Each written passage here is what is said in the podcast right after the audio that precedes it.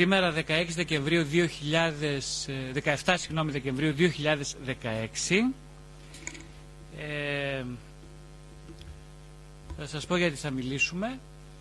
Ε, τις τελευταίες μέρες είχα την πολύ μεγάλη χαρά να κάνω την παρουσίαση του δεύτερου μου βιβλίου εδώ στο, στους αγαπημένους ανθρώπους των εκδόσεων Εμπλό ε, το πρώτο μου βιβλίο, το ψυχοθεραπευτικό ταξίδι, ενώ εκείνο είχε σκοπό ας πούμε, περισσότερο να αναλύσει την ψυχοθεραπευτική διαδικασία και να ρίξει ματιές ε, σε βάθος από τη θέαση του ψυχολόγου ψυχοθεραπευτή στην, ε, στη θεραπεία της ψυχής αλλά ως, ως ψυχοθεραπευτική περισσότερο οπτική. Το δεύτερο βιβλίο ε, περισσότερο έχει έναν άλλο σκοπό να προάγει λίγο την ενότητα ανάμεσα σε δύο φαινομενικά αντιφατικά αντικείμενα. Την ψυχική υγεία και την πνευματικότητα.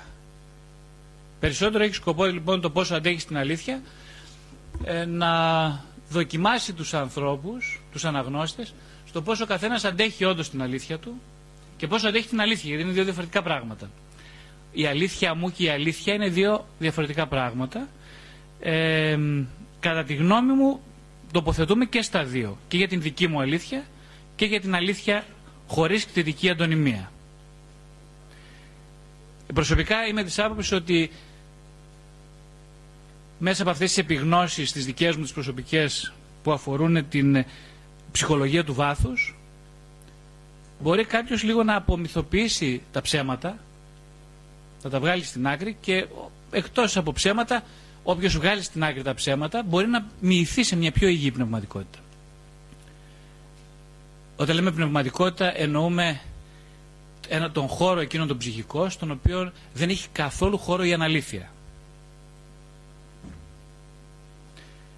Ε, θα ήθελα με πολύ χαρά να υπογράψω το δικό σας προσωπικό αντίτυπο μετά το τέλος της ομιλίας κάτω που θα έχουμε λίγο περισσότερο χρόνο. Σήμερα ξεκινάμε με τη βοήθεια του Θεού μία τριλογία η οποία έχει σαν ε, βασικό της ε, άξονα τη συντροφικότητα, τις σχέσεις και το γάμο.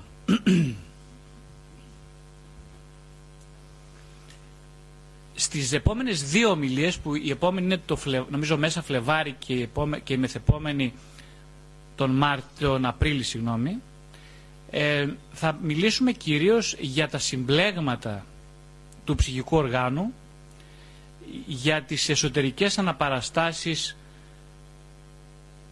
στον άντρα και τη γυναίκα που είναι ο άνιμους και η άνιμα τα μετρομητρικό σύμπλεγμα και άλλου τύπου συμπλέγματα στην ψυχή του άντρα και στην ψυχή της γυναίκας που τους εμπλέκουν με εσωτερικούς διαλόγους προβληματικούς και τους δυσκολεύουν το να είναι όπως θα ήθελα να είναι μέσα στις προσωπικές τους σχέσεις. Επίσης, στις δύο επόμενες συναντήσεις θα μιλήσουμε για το πώς σχετίζεται ο έρωτας και η αγάπη με την πνευματικότητα. Ε, και στο τέλος θα μιλήσουμε για ένα ενδιαφέρον θέμα που είναι τα προβλήματα της σχέσης στη μέση ηλικία. Μην φανταστείτε ότι η μέση ηλικία είναι 60 και πάνω η μέση ηλικία ξεκινάει το 30 και μετά. Είτε το θέλετε είτε δεν το θέλετε. Ε, το μέσο πέρασμα δεν είναι στα 45-50 υποχρεωτικά. Κανονικά ξεκινάει από τα 25-28. Υπάρχουν ήδη τα σημάδια του μέσου περάσματος σε αυτή την ηλικία. Και μετά από αυτό ξεκινάει μια άλλη περίοδος στη ζωή, μια άλλη έρα, στην οποία υπάρχουν συγκεκριμένες απαιτήσεις της ψυχής και υπάρχουν συγκεκριμένα προβλήματα και συγκεκριμένες λύσεις. Αυτά όλα θα τα συζητήσουμε μάλλον στη μεθεπόμενη μας συνάντηση. Σήμερα τώρα, τι θα πούμε σήμερα; Σήμερα, σήμερα θα, θα, μια, θα πούμε μερικά προκαταρκτικά που ξεχάσαμε να τα πούμε την περασμένη μας συνάντηση, γιατί είναι προποθέσει για να προχωρήσουμε λίγο παρακάτω. Και θα μιλήσουμε στο τέλος για τους βασικές, τις καλές προϋποθέσεις, ποιες είναι οι προϋποθέσεις μιας επιτυχημένης σχέσης ενός γάμου, αν προλάβουμε να τα πούμε όλα αυτά. Ε, αυτά νομίζω, ναι. Λοιπόν, καταρχάς, τα βασικά στοιχεία σε όλες τις μορφές αγάπης είναι η φροντίδα, το ένα. Φροντίδα τι εννοούμε; Φροντίδα εννοούμε τον ενεργητικό ενδιαφέρον για τη ζωή και την ανάπτυξη αυτού που αγαπάμε. Είναι ο μόχθος να αναστήσεις κάποιον αγαπητικά. Αυτό λέγεται φροντίδα. Η ευθύνη. Η ευθύνη δεν είναι όμως ένα έξωθεν ε, επιβεβλημένο καθήκον. Είναι η ικανότητα να ανταποκρίνεις στι ανάγκες του άλλου. Δηλαδή να τις παρακολουθείς ποιες είναι οι ανάγκες του άλλου και να ανταποκρίνεις σε αυτές. Ο σεβασμός, σεβασμό, τα λέμε, εγώ εννοώ προσωπικά σεβασμό, είναι να βλέπεις, η ικανότητα να βλέπεις το άτομο, τον απέναντί σου, μιλάμε γενικά τώρα θα εξειδικεύσουμε, όπως ακριβώς είναι. Ο, δηλαδή, η επίγνωση της μοναδικότητάς του, η φροντίδα να αναπτυχθεί ο άλλος όπως είναι και όχι όπως εγώ θέλω να είναι ή μπορώ να βλέπω εγώ ότι είναι. Δεν είναι δυνατόν να σέβομαι κάποιον παρά μόνο στο βαθμό που έχω κατακτήσει αντίστοιχο βαθμό αυτονομίας. Γιατί όλοι μιλάμε για σεβασμό και για τα παιδιά μας και για τους γονείς μας και για τους ε, συντρόφους μας. Εγώ ξέρω ελάχιστους ανθρώπους, και φυσικά συμπεριλαμβάνω και εμένα προσωπικά, που μπορώ όλες τις στιγμές της μέρας να σέβομαι τον άλλον. Δεν το σέβομαι τον άλλον. Δεν το σεβόμαστε. Γιατί, για ποιο, για τον πολύ απλό λόγο ότι έχουμε, περιο, έχουμε δεν σεβόμαστε τις δικές μας ανάγκες. Δηλαδή, δεν έχουμε κατακτήσει έναν βασικό βαθμό αυτονομίας και αυτεπίγνωσης. Δεν τον έχουμε κατακτήσει, γι' αυτό δεν μπορούμε να μιλάμε για σεβασμό. Αν δείτε τηλεόραση, τα μέσα κλπ. Όλοι μιλάνε για σεβασμό. Επειδή μιλάμε τόσο πολύ γιατί δεν τον έχουμε. Κάτι που, κάτι που έχεις και το κρατάς στα χέρια σου, δεν μιλάς γι' αυτό. Η γνώση είναι μια τέταρτη βασική ε, παράμετρος. Τι σημαίνει γνώση; Η γνώση σημαίνει θέλω να ξεπεράσω το ενδιαφέρον για τον εαυτό μου και να γνωρίσω τον άλλον, να φτάσω στον πυρήνα του άλλου. Δεν μπορεί, ε, εμείς λέμε να διαβάζουμε βιβλία πούμε, και γνωρίζουμε. Δεν γνωρίζει κανείς τίποτα. Ποτέ. Παρά μόνο να αγαπήσει. Αγαπώντας γνωρίζουμε και γνωρίζοντας αγαπάμε. Η γνώση είναι η μετοχή στο μυστήριο του ανθρώπου είναι μια βιωματική μετοχή. Δεν έχει να κάνει με τη θεωρία. Ε; Γνωρίζω σημαίνει γνωρίζω την εμπειρία της συνένωσης με τον άλλον. Τώρα τι είναι αυτά; Αυτά είναι πολύ, πολύ σοβαρά πράγματα. Θα δούμε στην πορεία. Γνώθησα αυτόν. Τι σημαίνει γνώθησα αυτόν; Σημαίνει αγαπώ εαυτόν. Αυτό σημαίνει γνώθησα αυτόν. Δεν σημαίνει δηλαδή ε, α, ξέρεις, διάβασα ψυχολογία Έκανα και ψυχοθεραπεία και τελείωσε το θέμα. Τίποτα δεν τελείωσε.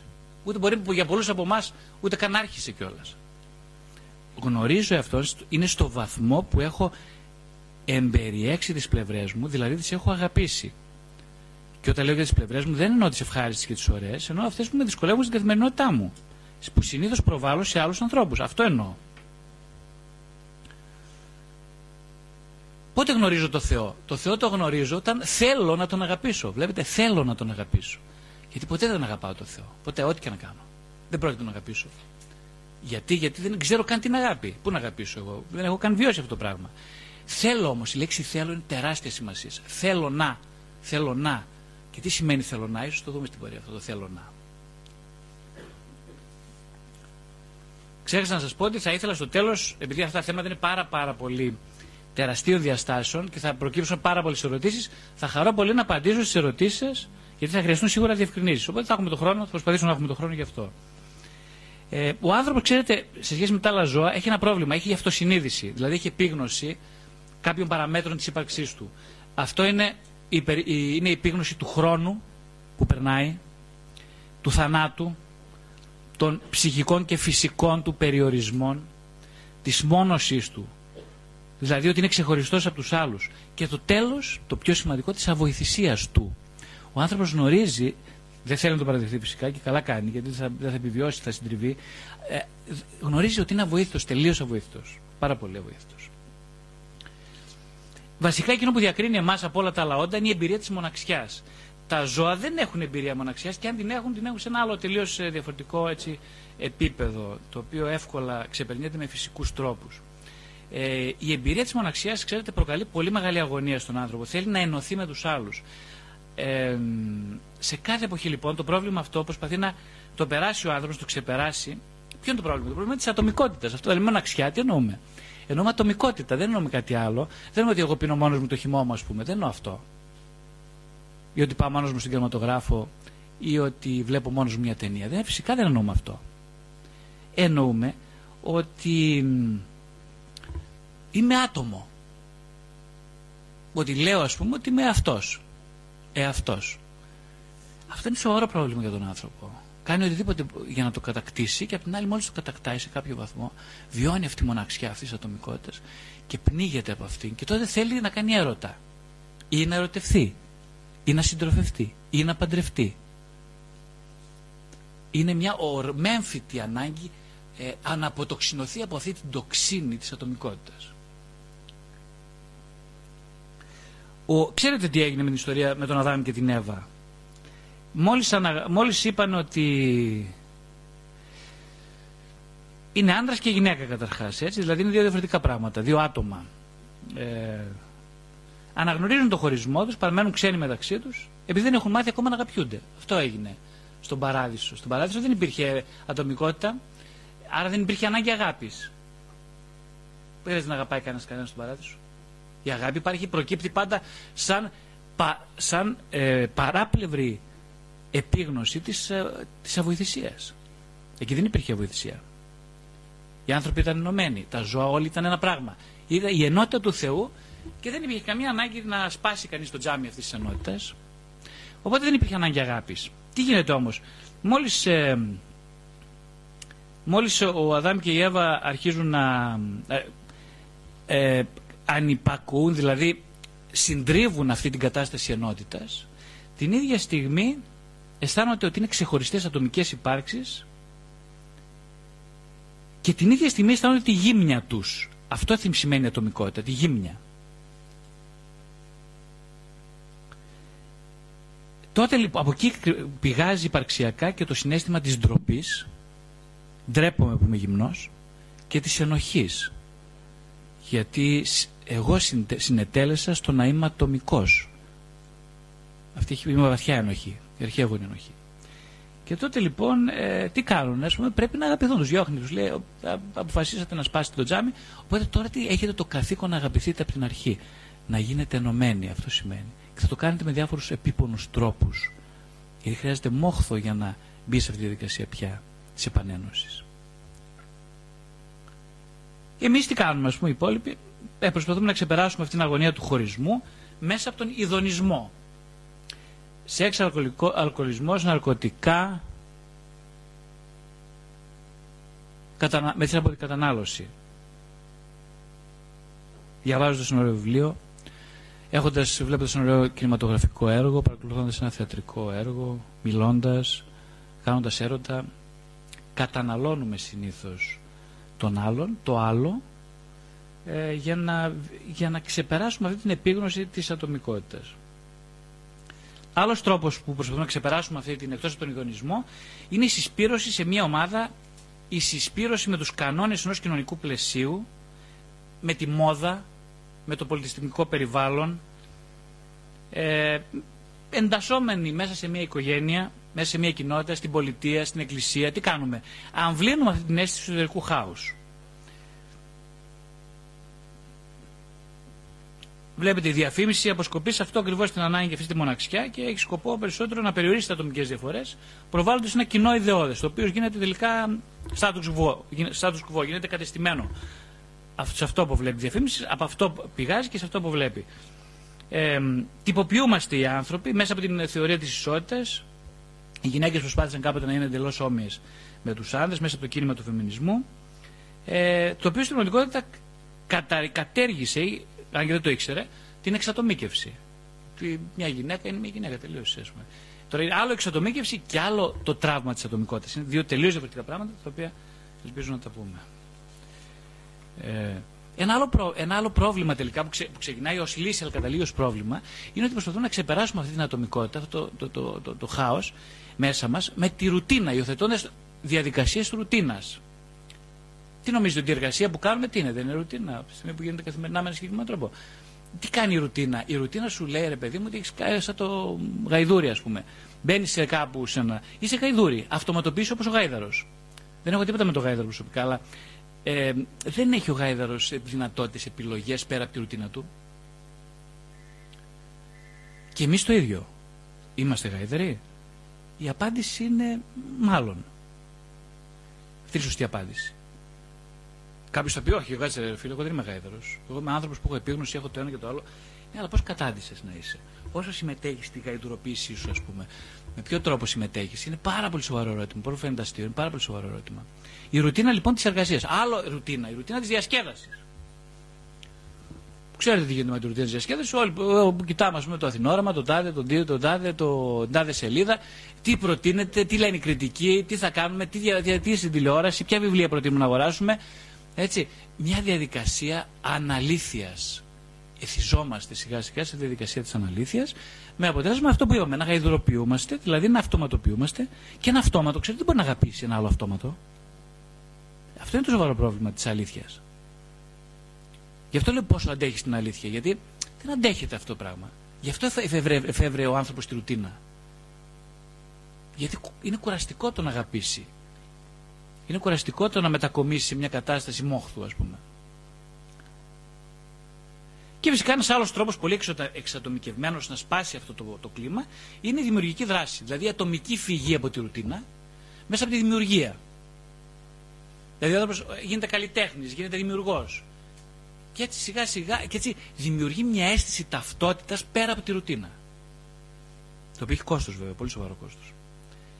Ε, και έτσι αν, κατασκευάζει το νόημα σε ένα πλαίσιο δημιουργικότητας.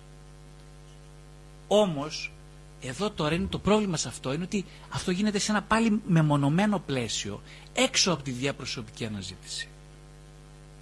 Το κάνει μόνος δηλαδή στο γραφείο του, μόνος στην καμαρά του, μόνος, κάπου μόνος. Στο βαθμό που συμβαίνει αυτό και αυτό είναι πρόβλημα.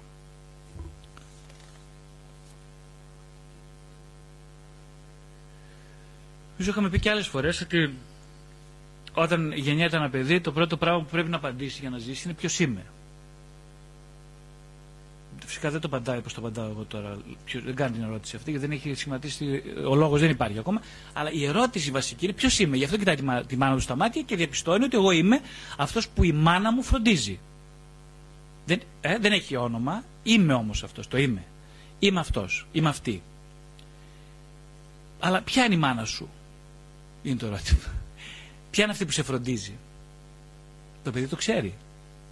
Γιατί βλέπει τα μάτια που το κοιτάνε και ξέρει ότι αυτό που με φροντίζει είναι ένας άνθρωπος που δεν μπορεί να φροντίσει, για παράδειγμα. Άρα ξέρει ποιος είναι. Κάποιος που δεν μπορεί να με φροντίσουν επαρκώς, η μάνα μου, ο φροντιστής μου. Ε, ε, στο πρώτο έτος λοιπόν να η αίσθηση εμπιστοσύνης ή η αξιοπιστία ή η αξιοπιστία της ζωής. Η ζωή είναι κάτι αξιόπιστο, είναι κάτι αναξιόπιστο. Τι είναι τελικά; Ε, εκεί γίνεται αυτό που λέμε πρωτογενής ναρκισισμός, το οποίο είναι πάρα πολύ βασικό για να επιβιώσει κανείς. Ε, τι σημαίνει ναρκισισμός; Ναρκισισμός για το βρέφος, για, για εκείνο το επίπεδο, σημαίνει ότι το εξωτερικό υπάρχει μόνο σε σχέση με τις δικές μου ανάγκες. Δεν υπάρχει τίποτα στον έξω κόσμο παρά μόνο όλα. Υπάρχει κάτι μόνο στο βαθμό που με ικανοποιεί και με κάνει να ευχαριστιέμαι και να επιζώ. Αλλιώς δεν υπάρχει τίποτα.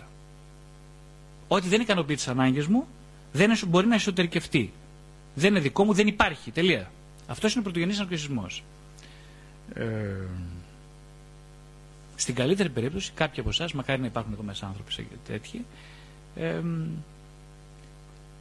με, μετά από αυτό το χρόνο πιστεύουν οι άνθρωποι ότι με αγαπάει ναι, για αυτό που είμαι.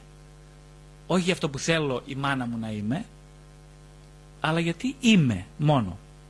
Μια πολύ σπάνια εμπειρία. Είπαμε και νομίζω την προηγούμενη φορά ότι δεν μπορώ να ελέγξω τη μητρική αγάπη. Αυτό είναι πρόβλημα. Δηλαδή η μάνα μου είναι έτσι και η γιουβέτσι. Αν είναι γιουβέτσι, είναι έτσι. Αν είναι έτσι, πάλι είναι έτσι. Δεν μπορώ να το ελέγξω, δεν μπορώ να κάνω κάτι γι' αυτό. Θα πρέπει να την αποδεχτώ. Δεν την αποδέχω. Δεν μπορώ να αποδεχτώ όμως κάποιον ο οποίος δεν με βλέπει ως αυτό που είμαι, αλλά ως κάτι άλλο που θα ήθελε να είμαι. Πρόβλημα. Στον πατέρα αντίθετα είναι πιο καλά γιατί ο πατέρας σου λέει θα, μου δώσεις ένα νόμισμα, θα σου δώσω άλλο. Υπάρχει μια ανταλλακτική σχέση με τον πατέρα. Μιλάμε για, για την αρχιτυπική σχέση. Υπάρχει μια ανταλλακτική σχέση και σε αυτήν τουλάχιστον λέει θα σου δώσω δύο φράγκα, θα μου δώσεις και εσύ δυόμιση μετά για αντάλλαγμα, λέει ο πατέρας. Αυτό είναι κάτι πολύ καλό. Γιατί δεν μπορεί να το ελέγξω τον πατέρα. Ο πατέρας είναι υπό όρου αγάπη. Παρόλο εντάξει, θα σου δώσω και εγώ, θα μαζέψω λεφτά, θα δουλέψω, θα σου δώσω δυόμιση φράγκα πίσω. Στη μητέρα δεν μπορώ να το κάνω αυτό. Εκεί υπάρχουν άλλες προποθέσει. Γι' αυτό είναι πιο σκληρή η αγάπη της μητέρας και πιο σκίζει την καρδιά, διαλύει τον άνθρωπο ή τον ανασταίνει. Με τον πατέρα δεν συμβαίνει αυτό. Τα πράγματα είναι υπόρου. Ε, Καθώς περνάει το παιδί μεγαλώνει, δεύτερο-τρίτο χρόνος, εκεί πάμε και στην αυτονομία και στην ε, ξεχωριστότητα της ατομικότητας. Λέμε δηλαδή, δικαιούμαι να αρθρώσω το δεν θέλω. Πρέπει να το παιδί να πει: Εγώ δεν θέλω ρε μάνα το αυτό που θέλεις εσύ. Μπαμπά, όχι. Να πει το όχι. Αν δεν το πει αυτό το όχι, αν δεν μπορεί να το πει, αν δεν έχει τις προποθέσει να το πει, υπάρχουν θέματα αυτοεκτίμησης. Ναι, και όσο μεγαλώνει, μετά στο 4ο-5ο χρόνο, επειδή έχουμε την ανάπτυξη της γλώσσας, της φαντασίας, αναλαμβάνει ρόλους, είναι περίεργος, μπαίνει σε βίε πράξεις, σε πολυλογία το παιδί και αναπτύσσει μια αίσθηση πρωτοβουλίας και δημιουργικότητας, ώστε όταν μεγαλώσει και δεν γίνει ενήλικας να μην γίνει πληκτικός, ούτε απαθής ούτε αποτραβηγμένος, αν έχει τις προποθέσει. Ε, Έως τα 8 με 10 τους χρόνια τα παιδιά θέλουν να τους αγαπάνε για ό,τι ακριβώς είναι. Αλλά μπαίνοντας στην εφηβεία, τα παιδιά θέλουν να αγαπιούνται, όχι επειδή είναι όπως είναι, αλλά επειδή το αξίζουν να είναι αγαπημένοι. Αυτή είναι η διαφορά τώρα της εφηβείας. Μπαίνει κανείς και λέει: Εγώ θέλω, όχι, όχι, δεν, τι, τι είμαι, ποιος είμαι. Εγώ θέλω να με αγαπάς για αυτό που αξίζω, όχι για αυτό που είμαι, σκέτο. Ε, η διαφορά λοιπόν της νηπιακής αγάπης από την πιο όρημη αγάπη είναι ότι στην νηπιακή αγάπη αγαπώ γιατί αγαπιέμαι. Στην πιο όρημη αγάπη αγαπέ, αγαπιέμαι γιατί μπορώ και αγαπώ.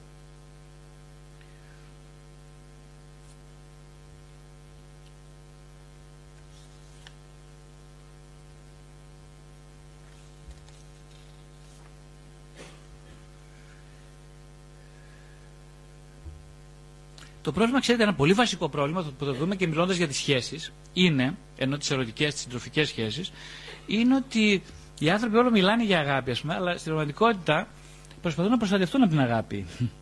Ε, ακούγεται γελίο αυτό, αλλά είναι ακριβώς έτσι τα πράγματα δυστυχώς. Δηλαδή, ε, προστατευτούν από την αγάπη. Ε, ξέρουν ότι αν αγαπήσουν, αμέσως ενεργοποιείται το ναρκιστικό τραύμα που λέμε. Ας πούμε. Έτσι, τι σημαίνει αγαπώ, σε μια, στη γλώσσα του ασυνειδήτου σημαίνει χάνομαι. Χάνομαι. Ποιος θέλει από εσάς να χαθεί; Θέλει κανείς, εγώ δεν ξέρω, εγώ δεν θέλω πάντως. Κάνω ό,τι μπορώ για να μην χαθώ. Δεν θα ήθελα ποτέ να μπω σε αυτή τη διαδικασία. Και τότε γιατί μιλάς για αγάπη, ας πούμε, που δεν θέλεις να χαθείς; Γιατί έχω γνωρίσει σε στιγμές χασίματος ότι βγαίνω κερδισμένος. Γι' αυτό έτσι να το πω λίγο πιο απλά. Ε, Πάντως τρέμουν οι άνθρωποι το ενδεχόμενο της ναρκιστικής απώλειας. Το τρέμουν. Μην χάσουν αυτόν τον, ε, την ιδιότητα του δευτερογενούς ναρκισισμού. Γιατί στον πρωτογενές, όταν πάμε από τον πρωτογενή στο δευτερογενή, τι γίνεται; Ε, στον πρωτογενή τα πράγματα είναι φυσικά. Σου λέω, εγώ γεννήθηκα, θα με προσέχεις, θα με φροντίσεις, καλά, μέχρι τώρα ωραία. Είμαι αυτό που βλέπεις ότι είμαι και τέλο. Ναι, αλλά εδώ δημιουργηθεί μια. Ε, δεν ολοκληρωθεί αυτό το πρώτο στάδιο. Τώρα μετά πάμε στον δευτερογενή ναρκισμό. Δηλαδή, ε, παρατείνουμε το, το, το, αυτό το ανικανοποίηση όλη μας τη ζωή. Και τι ζητάμε, ζητάμε κάποιον να έρθει κοντά να μας, να μας κάνει να κάνει το, το παίξει μανούλα. Μανούλα. Και δεν θα το βρίσκεις αυτό. Πού να το βρεις. Δεν κάνεις όλοι, όλοι αυτό ψάχνουν να βρουν κάποιον για μανούλα. Και ποιος θα γίνει μανούλα τελικά στο τέλος; Δεν είναι παράλογο τώρα. Μια μανούλα, μια μανούλα, μια μανούλα. Όλοι φωνάζουν στον δρόμο μια μανούλα, μια μανούλα, μια μανούλα. Ακούει κανείς; Απαντάει κανείς. Α, ναι, ψέρα, ξέρα, συγγνώμη, λάθος. Απαντούν μερικοί και λέμε: Εγώ είμαι μανούλα, κάτσε να το παίξω έτσι. Εγώ είμαι μανούλα και στο τέλος θα πάρω δύο μανούλες πίσω. Ε, είναι αυτό που λέγαμε τον παπά μετά. Ε, έτσι, ε, έτσι ακριβώς γίνονται τα πράγματα. Το παίζουμε μανούλα. Και μετά λέμε: Εγώ την αγάπησα. Γιατί μ' άφησε; Πόσο φίλε, λίγο. λίγο στοιχειώδη επίγνωση. Τι γιατί άφησε. Λίγο, λίγο εντυμότητα, λιγάκι. Λίγο εντυμότητα. Για να είναι κανείς έντιμος πρέπει να έχει αυτεπίγνωση όμως. Αυτό θα πει αυτογνωσία και αυτεπίγνωση. Δεν μπορεί να είσαι έντιμο χωρίς αυτογνωσία; Ε, τι νομίζω, οι άνθρωποι που τρέχουν σε εκκλησίες πρωί μεσημέρι, κάτι, ας πούμε, κυρίες, ας πούμε, μεσόκοπες κλπ. Τι νομίζω ότι ψάχνουν, να αγαπήσουν, σιγά. Ψάχνουν τη μανούλα. Λέγουν Παναγία, κλαίοντα, κλαίνε, κλαίνε. Ποια κλαίνει την Παναγία, ούτε την ξέρουν. Ούτε, ούτε μυρίσαν απέναντι, ούτε περάσαν απέναντι. Ψάχνουν τη μανούλα. Το Χριστό, ποιο Χριστό; Το Χριστό ούτε, ούτε καν ξέρουν το όνομα. Τον Πατερούλη. Τα ορφανά τρέχουν εκεί, ας πούμε. Το πρόβλημα, ξέρετε, με τους εκκλησιάζοντες και όλους αυτούς δεν είναι ότι. Πώς το λένε, ότι. Όλοι ψάχνουν μια μανούλα, αλλά δεν έχουν επίγνωση αυτοί οι άνθρωποι. Οι περισσότεροι θρησκευόμενοι άνθρωποι δεν πήραν μυρουδιά της ιερότητας του χώρου που μπαίνουν. Ούτε του τρόπου του χώρου. Δεν έχουν μυρουδιά. Μυρουδιά δεν πήραν. Και αυτό είναι πολύ σοβαρό πρόβλημα. Οι μη θρησκευόμενοι, αυτοί που βολοδέρουν εκτός της Εκκλησίας, αυτοί έχουν την εντιμότητα ενός σακάτη, ο οποίος κάποια στιγμή θα μάθει ότι είναι σακάτης. Και είναι πάρα πολύ καλό αυτό.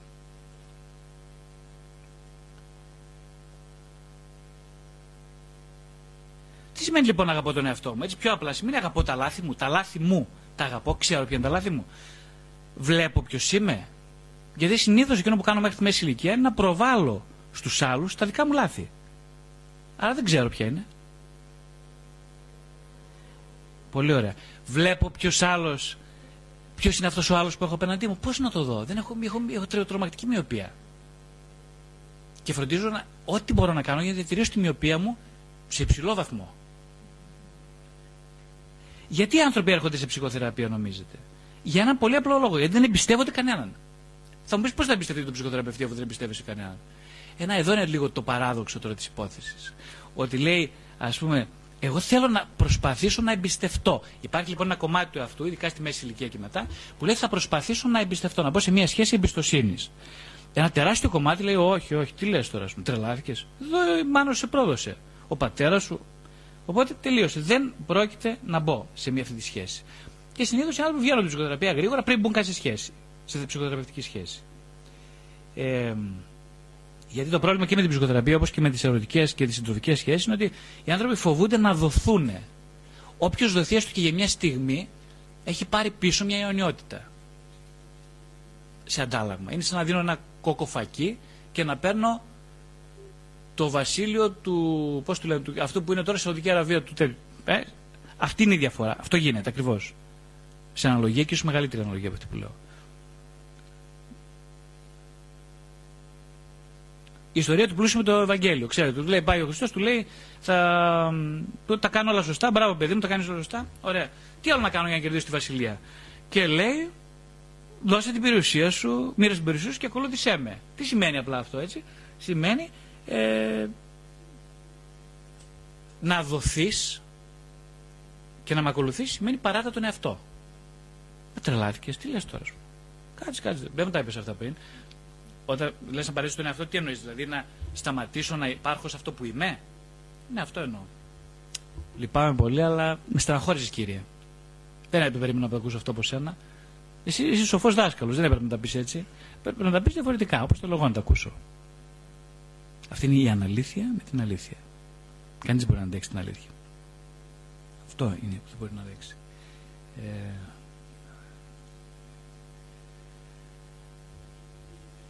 Στην ψυχοθεραπεία λοιπόν οι άνθρωποι σχετίζονται αρχικά με την ασφάλεια και με το δίπολο ασφάλειας ανασφάλειας. Ε, θέλουν να βαθύνουν αυτό τους και η ζωή, θέλουν να θέλουν. Γιατί η αγάπη τελικά είναι ζήτημα θέλησης είναι απόφαση, κρίση και υπόσχεση. Αυτό κάτι που το αγνοούμε πάρα πολύ από εμάς. Ένας λόγος που δεν αγαπούν οι άνθρωποι είναι γιατί δεν θέλουν, δεν θέλουν όχι να αγαπήσουν μόνο, δεν θέλουν γενικώς. Δεν θέλουν να παίρνουν αποφάσεις γιατί δεν θέλουν, ούτε θέλουν να θέλουν. Ε, και δεν θέλουν να υποσχεθούν. Δεν θέλουν να δεσμευτούν. Θα μιλήσουμε για τη δέσμευση, γιατί είναι ένα πολύ σημαντικό κεφάλαιο. Ο Λακάν λέει ο θεραπευόμενος ή μιλάει για τον εαυτό του χωρίς να απευθύνεται στο θεραπευτή, ή μιλάει στο θεραπευτή, αλλά χωρίς να μιλάει για τον εαυτό του. Αυτό είναι το πρόβλημα της σχέσης. Δεν μπορεί να μπω σε σχέση με τον θεραπευτή. Το αίτημα είναι, ένα, μιας ολοκληρωμένης θεραπείας, είναι να ξεκινάει να μιλάει για τον εαυτό του μιλώντας στο θεραπευτή. Ταυτόχρονα. Χωρίς δηλαδή να αποφύγει τον εαυτό του, αλλά ούτε τον θεραπευτή. Να γίνεται ταυτόχρονα. Αυτό είναι η πεμπτουσία της σχέσης. Πάρα πολύ δύσκολο.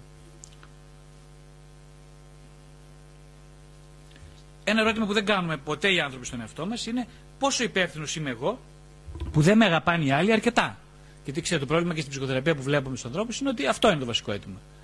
Έτσι, μαλαγισμένη, ας πούμε, δεν, δεν με αγαπάει αρκετά όπως θα ήθελα. Εγώ της έδωσα ένα, δύο, τρία, πέντε, δέκα πράγματα. Και αυτή, ας πούμε, κοίταξε τι κάνει τώρα. Δεν με αγαπάει αρκετά. Ή τον άλλο, ας πούμε, πώς μου φέρθηκε έτσι αυτό το παιδί. Εγώ τον σκέφτομαι συνέχεια. Γιατί, γιατί δεν με αγάπησε αρκετά. Αλλά κανείς δεν σκέφτηκε εγώ πώς συνέβαλα, πώς συμβάλλω για να μην με αγαπήσουν αρκετά. Κανείς δεν κάνει αυτή την ερώτηση. Πολύ απλά. Ή αν την κάνει, την κάνει ανοχικά. Δηλαδή λέει, Μα ορίστε, δεν αξίζω τίποτα. Και ξέρετε, αυτό το ενοχικό είναι φοβερό τρυπάκι, γιατί είναι σαν να, να μην θέλω. Είναι, είναι ακριβώς το ίδιο με το να πει κάποιος δεν θέλω να δω ποιος είμαι. Η ενοχή αυτού του τύπου δηλώνει μια, ένα προπόθετο δεν θέλω να μάθω ποιος είμαι. Άλλο ενοχή και άλλο ταπεινότητα και αυτογνωσία δεν έχουν καμία σχέση με τα δύο, έτσι, μην μπερδευόμαστε. Εγώ γιατί δεν μπορώ να αγαπήσω τους άλλους; Κανείς δεν κάνει αυτή την ερώτηση. Ποτέ. Όλοι έρχονται και μου λένε πόσο πολύ αγαπάνε. Κανείς δεν μου κάνει αυτή την ερώτηση. Έτσι όπως την κάνω εγώ τώρα. Γιατί εγώ δεν μπορώ να μπω σε σχέση; Δεν μπορώ να αγαπήσω. Και αν την κάνει η, κυρία αυτή μία φορά την ερώτηση, αμέσως μετά διορθώνει, ας πούμε, και λέει: Α, δεν μου, η μάνα μου δεν μου έδωσε αρκετά.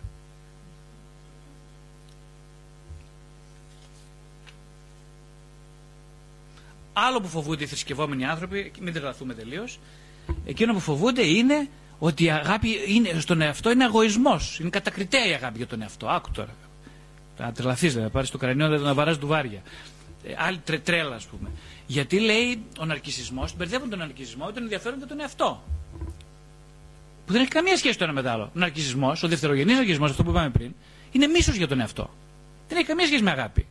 Αυτοί όμως λένε, Α, εγώ δεν, πρέπει να προσφέρω στους άλλους, αφιλοκερδό. Πώς το λέμε, ε, πώς το λέμε, Ανιδιοτελώ. Αυτό δεν λένε οι, όλοι αυτοί. Ανιδιοτελώ. Τι λένε μεγάλη, πού τη βρήκες την αδιοτέλεια. Εγώ δεν την έχω βρει ακόμα. Εσύ πού τη βρήκες δηλαδή; Πες μου πού την πλονίζουν να πάω κι εγώ μερική. Γιατί το εγωιστικό άτομο, αυτό εννοούμε δευτερογενή ναρκισμό, μισεί τον εαυτό του βαθιά.